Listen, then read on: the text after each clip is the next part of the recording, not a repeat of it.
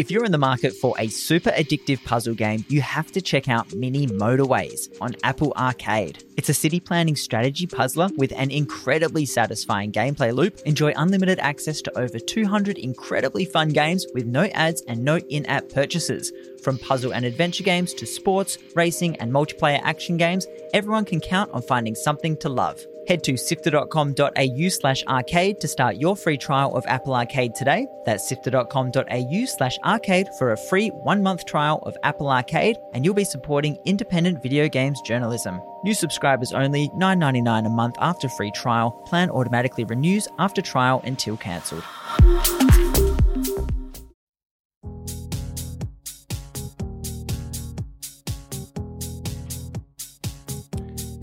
Pixelsift is proudly supported by Murdoch University School of Arts. At Murdoch University School of Arts, you can study a degree that'll keep up with the fast pace of modern media and learn how to debug a complex studio or a live stream setup like we can now do here at Pixelsift. You can, it's been designed in consultation with industry and business, and the Bachelor of Creative Media allows you to specialise in sound, graphic design, screen production, photography, or even games art and design.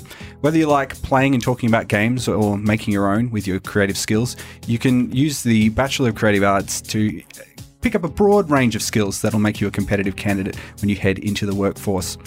You can search Murdoch University and head to the website for more information. Murdoch University School of Arts, proudly supporting Pixelsift.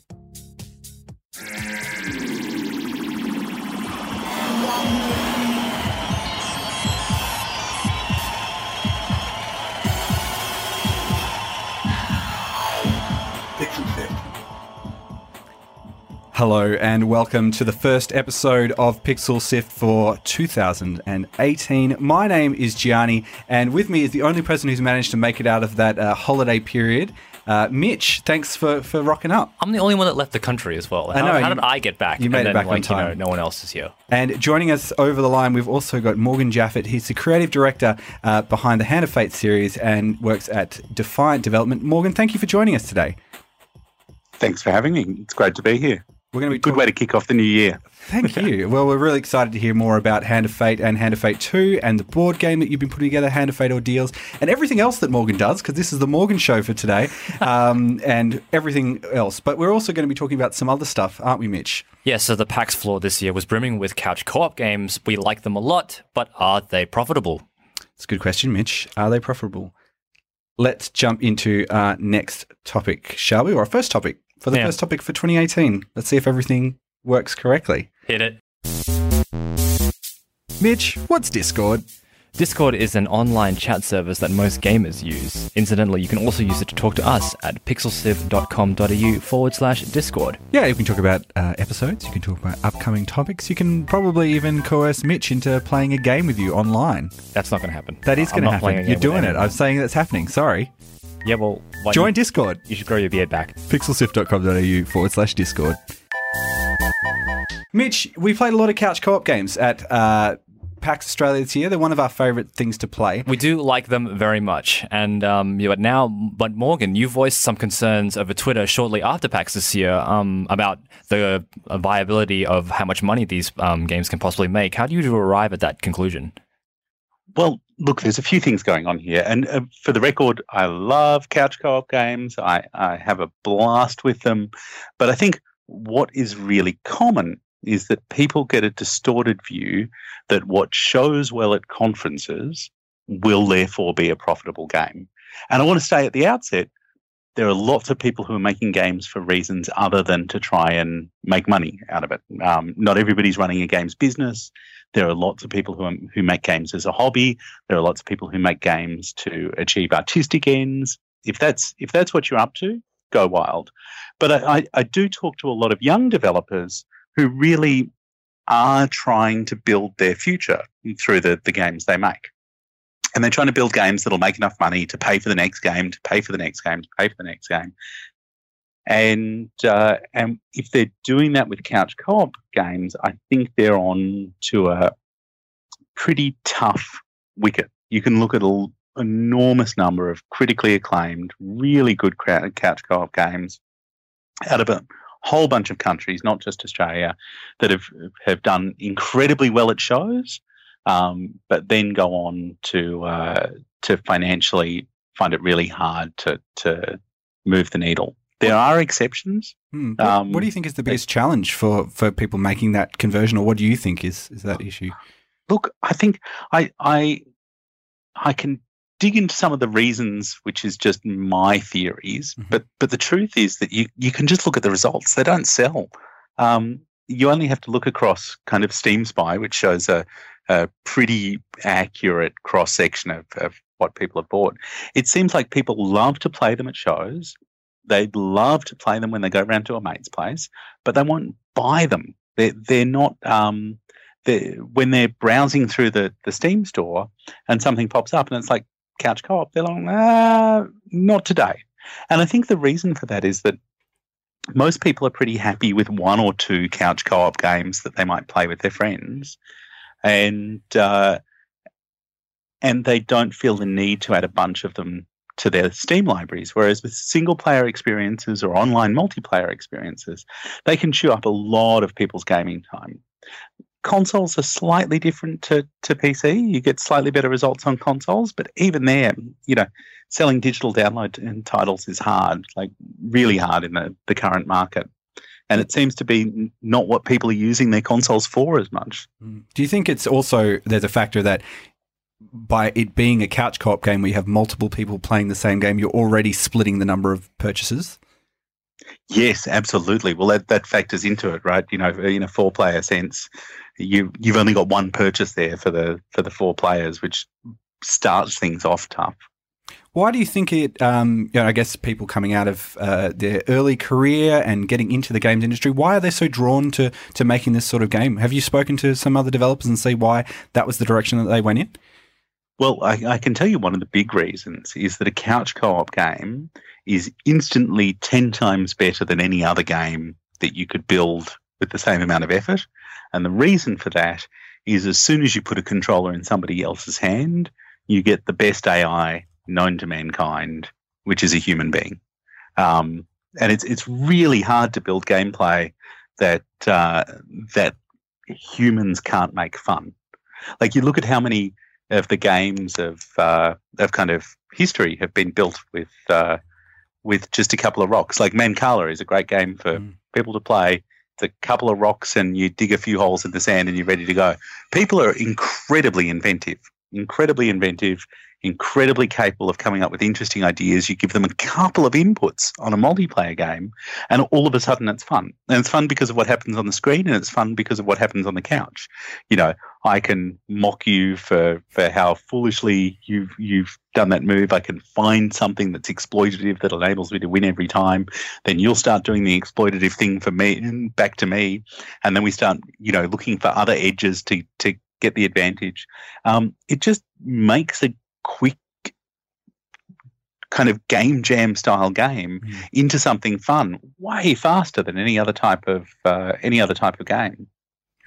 If people are trying to, as you said, there's people out there who want to try and make this their career, and I guess people are trying to be as quick and fast and agile as possible. Can you kind of understand the draw towards this, or do you think there is a perception that maybe everything else is too hard to make if you're starting out? No, I absolutely understand the draw. And the other thing that happens is you take it to a show like PAX, and you get all of these people. You can pull 4 people into your booth. They're there to play games. They'll sit down. They'll have a good time. They'll tell you that they thought it was great. And you get this really fabulous positive feedback loop that I think when you're young and inexperienced makes you go, well, we've got a hit on our hands, right? And unfortunately, I know that there are so many ways to make people happy and not to sell any games. I've made games people have loved that haven't sold any units. And that's, I think, that market analysis side is missing from a lot of those conversations, which lets those developers down. But I 100% understand why they can do it. And the thing I would say is that even though it is easy, there are other paths. You should always look at what resources you've got available to you in terms of time and effort. There are other ways to use those resources to push in a direction of something that's more likely to end up as a profitable title in the end. So, I mean, what are some of these other paths that you would sort of recommend to these early stage developers and, you know, if they're thinking about taking their first step in? The thing I think every developer should be doing is some form of market analysis for the market they're in. When we were making mobile games, we would look at the new releases every week when they came out. We would scan down the list of new releases. Everybody was releasing one day or in the 24 hours before the App Store updated. We would run down the list. We would look at every game. We would download as many of them as we could. We would give them a quick play. We would try and evaluate which ones we thought would be editor's choice and in the you know games we recommend list the next day. We would compare those results to what actually happened. We would then see through App Annie how long those games hung around in the charts, use that to estimate sales. We did that every week. That was part of our business. We did that every week for 3 years. Mm. And by the end, you start being able to look at games and go, you know what? I think this is a game that's likely to succeed, even when it's something new and fresh, right? You can still look at it. Gorogoa came out a few weeks ago, yeah, and you can look at that and you can go, yep, that's great. That is a success. It's a paid game on iOS, so it's a success that will be moderated by the fact that paid games are only so successful nowadays. Free-to-play games tend to make a lot more money, but you know that it's a one-person game. They put 5 years into it. You can look at that and say, I reckon that it'll be worth the time they spent, the 5 years they spent on making it. You can make those sort of projections and estimations. And now that we're on Steam, we do exactly the same thing. We're looking at the top charts every week. We know which games are through. We know which games from the top to the bottom. And whenever anything is coming out, Dan, who's my business partner in Defiant, our technical director and the co-founder, Dan and I are like, what do you think it's going to sell? Do you think it'll sell 5,000 units? Do you think it'll sell 10,000 units? Do you think it'll sell 50,000 units, 100,000 units in the first month? And Steam Spy now gives you a really good tool to compare those guesses to the reality. And I've found we're mostly right. We're mostly right. And when we're wrong, that means we've got something to learn, which is great. And we've gone from being mostly wrong to mostly right. And that market research indies have to do. Mm. How accurate do you find Steam Spy? I guess you've got a couple of games out there now that you can compare it against. Is it a relatively accurate tool to use to get an idea of what? It's good if you watch it very closely, because things like free weekends, humble bundles, sales, all throw the numbers out, right? Mm. So you need to be able to. You kind of need to keep on top of it. If you're watching a game at launch, and it's probably on Steam at launch week, and there's a few keys coming in from press, but there's not a lot of stuff happening elsewhere, generally it's pretty accurate over the launch week. Takes a few days to get to be accurate, and you get a sense pretty quickly for the places where it's not in and not very accurate. So if a game sold less than 2,000 copies, then it's not super accurate about exactly where they fit in that mix. It can be out by as much as 100%. But once you get up to numbers that are a little higher, and particularly if there's been some time after the launch week, they tend to be accurate. They're kind of plus or minus about 10%, we've found for most developers we've compared notes with. And I guess you've mentioned Gorogoa there, but what are some other good examples you think that people can look at as sort of a small team that's put together something really interesting? Gosh, that's a great question. I think, I would say in terms of Australian titles, look at Forts, which is a game that's was released this year. That's fabulous. I love Forts. And great game, great team. Mm-hmm. Again, quite a long development cycle. Tim worked on that on and off for most of a decade. 10 or more years. Yeah, that's right. But the real work came in the last 2 or 3 years with him and Nick pushing on it, and then Jeff.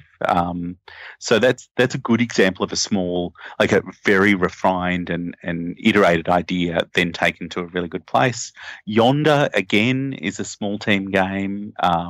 Android Assault Cactus. I mean, I don't want to focus just on Brisbane games, but yeah, I love Brisbane games. Here, yeah. That's right.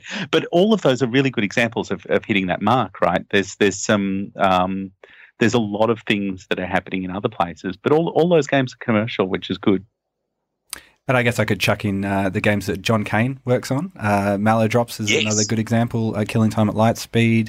You know, some other great ones. There's plenty of excellent ones to check out. So a lot of the games that we've covered on our show. Well, Australia's doing amazingly well, I think, with this sort of, you know, we've had a number of studios, and I know you've worked at some big studios, Morgan, where people have kind of taken their experience from that, and then now as the scene has sort of developed into this sort of, you know, semi-indie, double-A sort of scene that we have, we're seeing people making some really amazing stuff. So I think it's... that's exactly right. It's a great time. The breadth of games doing well and finding an audience is remarkable in Australia at the moment, and something that that I think we really punch above our weight on. I mean, you can look at Australian games coming out at the same moment as kind of what were previously big studio titles.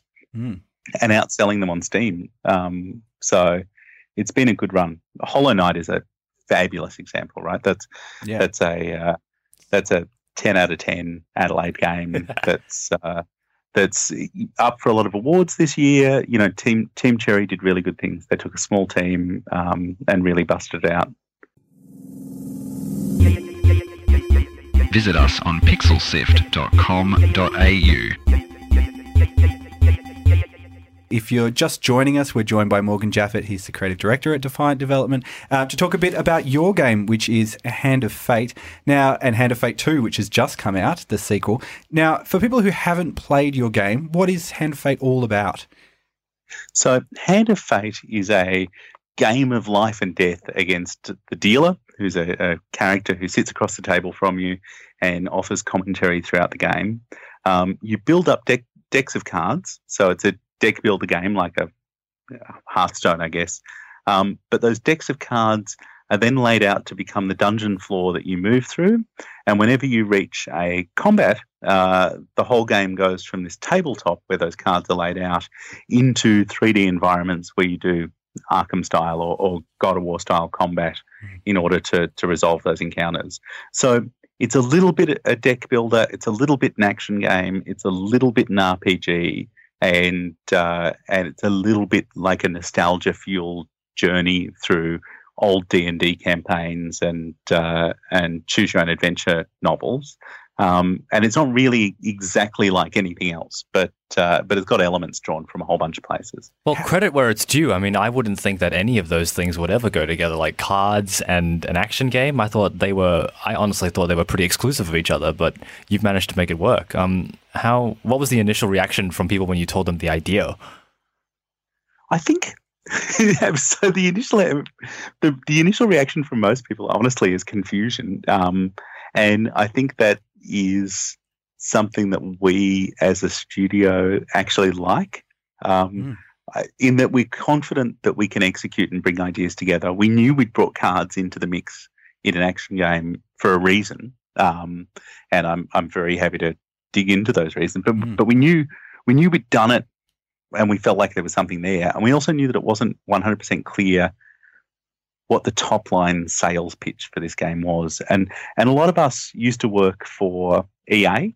And I don't know if you know much about the way EA rates ideas internally, but they're very obsessed, or they were in my day, about this thing they call the Razor or the X, which is effectively the kind of top line vision for the game. You know, why will people talk about this? The whole game needs to be boiled down into one sentence. Mercenaries, which Pandemic did, you know, the top line vision for that was it's GTA in a war zone, right? Like top line vision, that's what it is. That's what people want. Let's get it through. And in a lot of ways, us making these weird, baroque, confusing, multifaceted games is a response to that. We didn't want to do something that was simple and summed up in one line. We wanted to do something that was complex and interwoven.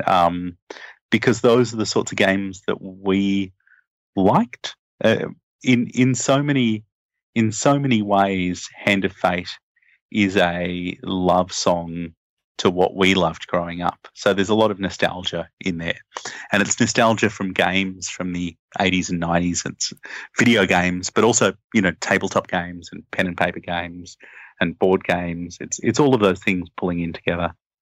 So you did mention there that you had a very concrete reason as to why you wanted to include card games, and how did all these little bits and pieces come together, and what was it kind of like to build this game from the initial stages to the point where people can play it and love it? So we have a really organic process, but what actually the drive for the cards came from our previous game. So we made a game called Heroes Call, and Heroes Call was a Diablo-style mobile dungeon crawler. And a pretty good one for the time, actually. I was really happy with what we did. But one of the things we did is we built this kind of mission randomization system that was very deep, and it could take any element of the plot and any map and any set of content and make it level appropriate for wherever your hero was. And what we found is that nobody knew that was going on. Nobody appreciated why it was clever, and everybody just assumed that it was a linear game that we kind of built out in a linear fashion. Mm. So when we actually dug into that afterwards, we were like, well, we spent a lot of effort building our randomization systems. Should we just ditch them and make a linear game next, or should we make a kind of complex and procedural game? And if we do, how do we explain that to the players? And we kind of brooded on that for a while. And then somebody was like, what if when we randomized it, it was a deck of cards and players could see the bits shuffling through and then know what card they'd drawn? And as soon as we settled on that, we were like, ah, that's great. And then some cards can be story and some cards can be combat. And because we play a lot of board games and card games, as soon as we settled on the card motif, we were like, well, that lets us do mechanics that work on the tabletop. That lets us have cards for items. There were all of these things that flowed forth from it. But it was really driven by this desire to make the randomization meaningful.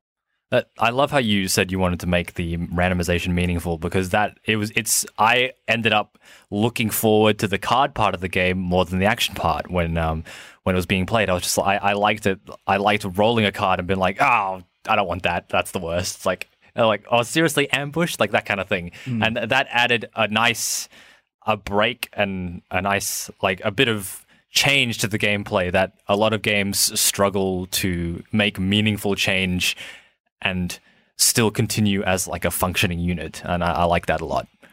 It also lets us do really expensive things, right? So if you imagine this game as a BioWare RPG, every time you meet a character, that character has to have a 3D model. You know, if you want to meet them in a new environment, then you have to model that environment. That's time-consuming and expensive and effort. Whereas we can just write, you know, a giant eagle sweeps you up in its claws, carries you, and shows you the map of the entire land laid out, and we can flip some cards over while we do that to show you the map of the entire land laid out, and the wizard upon it turns to you and says, where would you like to land? And you can pick a spot. And that card, if you in pure text and mechanics, is quite cheap to make by comparison. Mm-hmm. So and I agree with you. One of the things I like most about Hand of Fate is the rhythm of the game. It moves you from part to part in a way that I think is really interesting. It's part efficiency, part style with the yeah, exactly. Now, you've just released Hand of Fate 2. What was changed, and what did you build on from this original game that you had a nice framework there? And what was changed for the sequel?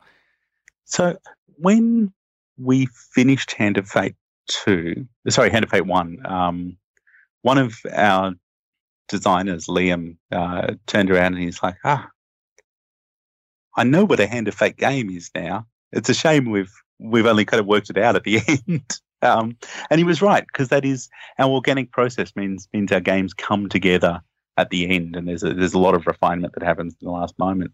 And Hand of Fate 2 was really driven by the desire for us to say, well, we know what a Hand of Fate game is now. It's a new thing. Nobody had ever made one of those before. Now we've made ours. Let's make as good a one as we can. We know what we're doing now. We know how all the pieces go together. Let's do everything right that we can, and I think I'm really proud of what we achieved with Hand of Fate 2. We've taken a lot of the things that were challenges for us in Hand of Fate 1. We've built ways to make deck building more meaningful, to make the narrative more impactful, to give players real ways to affect the outcomes of their actions. It's a very different experience. So if Hand of Fate 1 was kind of the first stab at our understanding of that idea, Hand of Fate 2 for us is the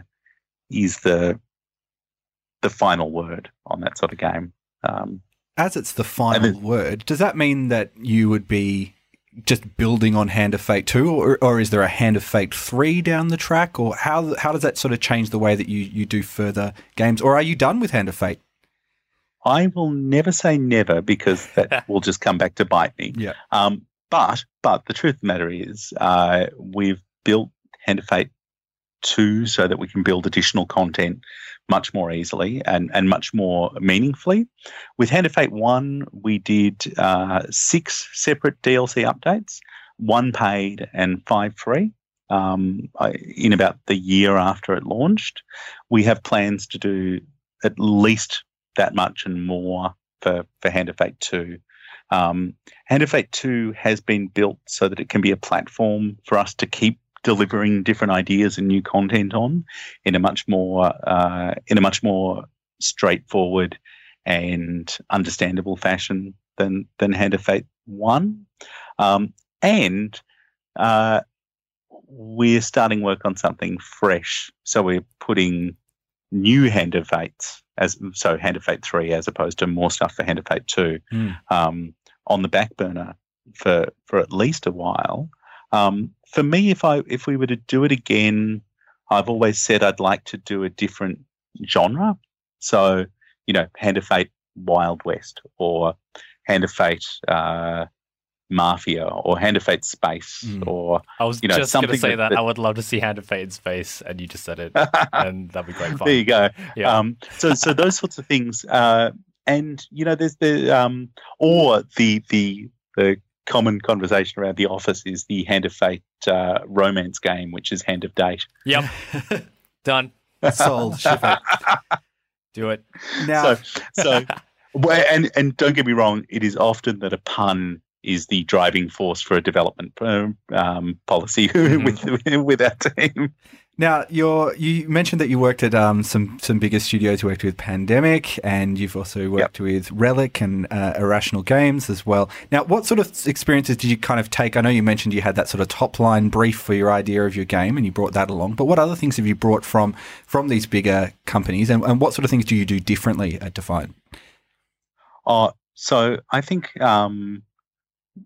one thing that I feel like I was trained to make games at Irrational, and that was very much in the Looking Glass lineage, where you simulate things and you attach systems together and you keep building, and you build those things together until such time as all of those systems work together and fun falls out the other end.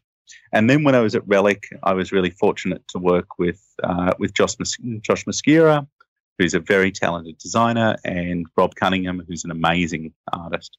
And that showed me a way to build a project that was a lot more, scoped and predictable, where all those systems were designed in advance, and the ways they fit together were designed in advance, and an artistic vision really held up that game, as opposed to Irrational, where a kind of narrative and conceptual vision really held things up. And then working in big kind of AAA studios, Ubisoft and EA, I got a sense of how all those things worked end to end. Defiant's a bit of a melange, so there's a blend of all of those elements there, but one thing that we say a lot is we like to go where we don't know how to get out of until we've done it. Mm. So we go into dark places, and we go into dark places because we're confident in the ability of our team to deal with what they find there, whatever it may be, and we're confident in our ability to build torches and compasses and use those to find a way through the terrain that's currently unexplored. So every game we try and make sure has something that we don't know how to do when we set out to do it. And we combine that with leaning on the things that we do know how to do so that we've got a stable base to work from. You mentioned a little bit before that, you know, you've got this team now and you've got an idea of what a Hand of Fate game is, and you've been working with Rule and Make to translate the game of Hand of Fate into a physical board game. How did that sort of process begin, and what did you know, how did you change it and what did you adapt to bring it to the physical world? Well, the great thing about working with Rule and Make on the Hand of Fate board game is that they understood from the very start, and the reason we work with them is they're not far away geographically, but more than that, they're probably the best in Australia at what they do. And I'd watched them go through the Kickstarter and release process on a number of games previously. I really admired their professionalism. I just before we began this conversation, we were talking about the difficulties of doing physical goods and Kickstarters. And we did a Kickstarter for Hand of Fate 1, and I'd watched them do, I think, 4 Kickstarters since when we did Hand of Fate 1 to when we were talking to them about doing the Hand of Fate board game. And with every one of them, they do weekly updates, they have a really clear production plan, they hit their deadlines, and they deliver something really exciting. So they were super professional, and we were talking about wanting to do a Hand of Fate board game. I had some thoughts, and I started on a design, and Dan, my business partner and co-founder, was very frank with me, and he's like, "Look, the question is, do you want to make it, or do you want it to get done?" And the answer was, we wanted to get it to get done. You know, we wanted to have a game out around the same time as Hand of Fate 2 came out. So ideally the Kickstarter just before and the physical release just after.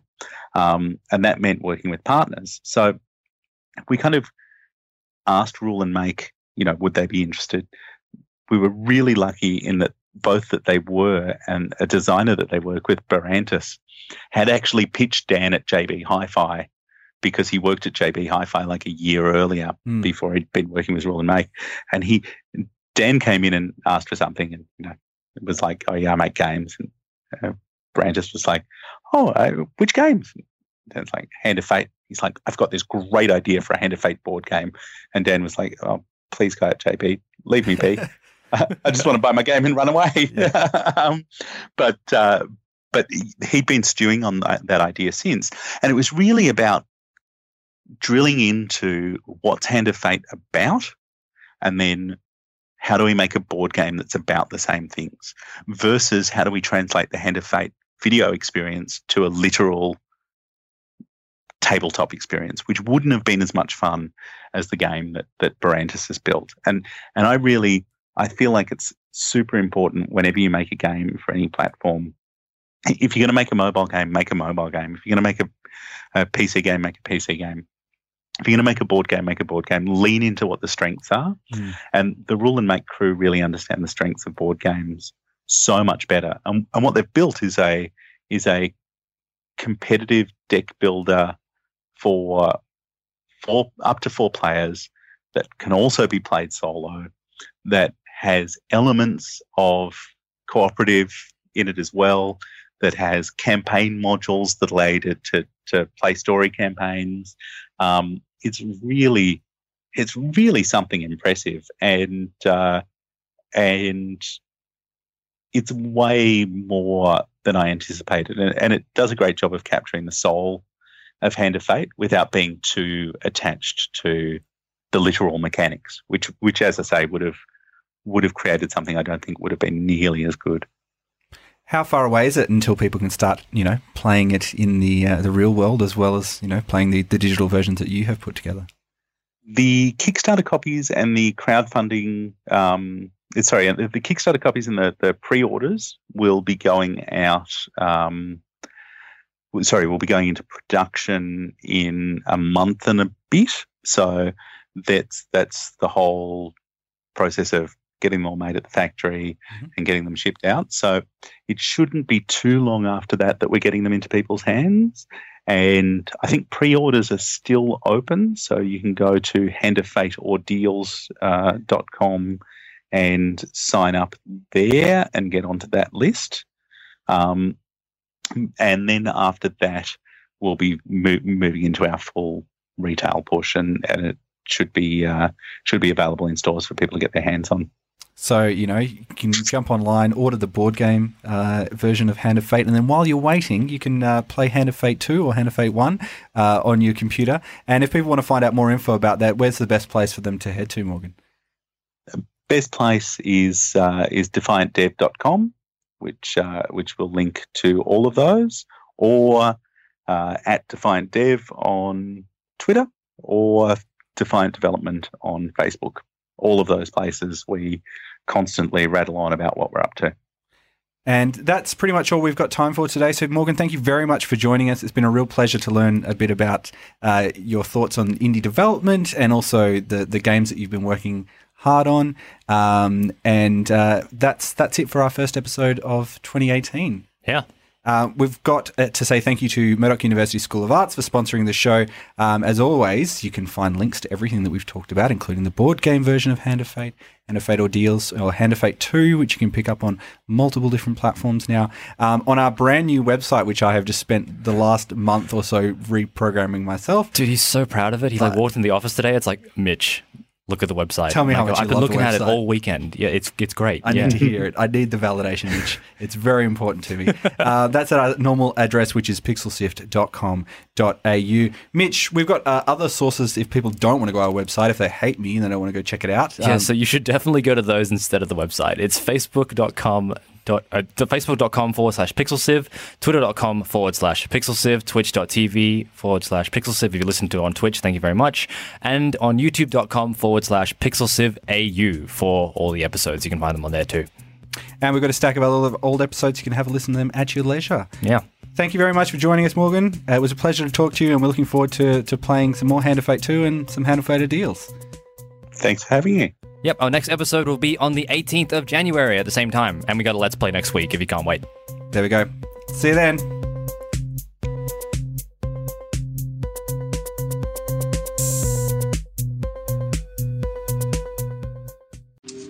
If you're in the market for a super addictive puzzle game, you have to check out Mini Motorways on Apple Arcade. It's a city planning strategy puzzler with an incredibly satisfying gameplay loop. Enjoy unlimited access to over 200 incredibly fun games with no ads and no in-app purchases. From puzzle and adventure games to sports, racing, and multiplayer action games, everyone can count on finding something to love. Head to sifter.com.au/arcade to start your free trial of Apple Arcade today. That's sifter.com.au/arcade for a free 1-month trial of Apple Arcade, and you'll be supporting independent video games journalism. New subscribers only, $9.99 a month after free trial. Plan automatically renews after trial until cancelled.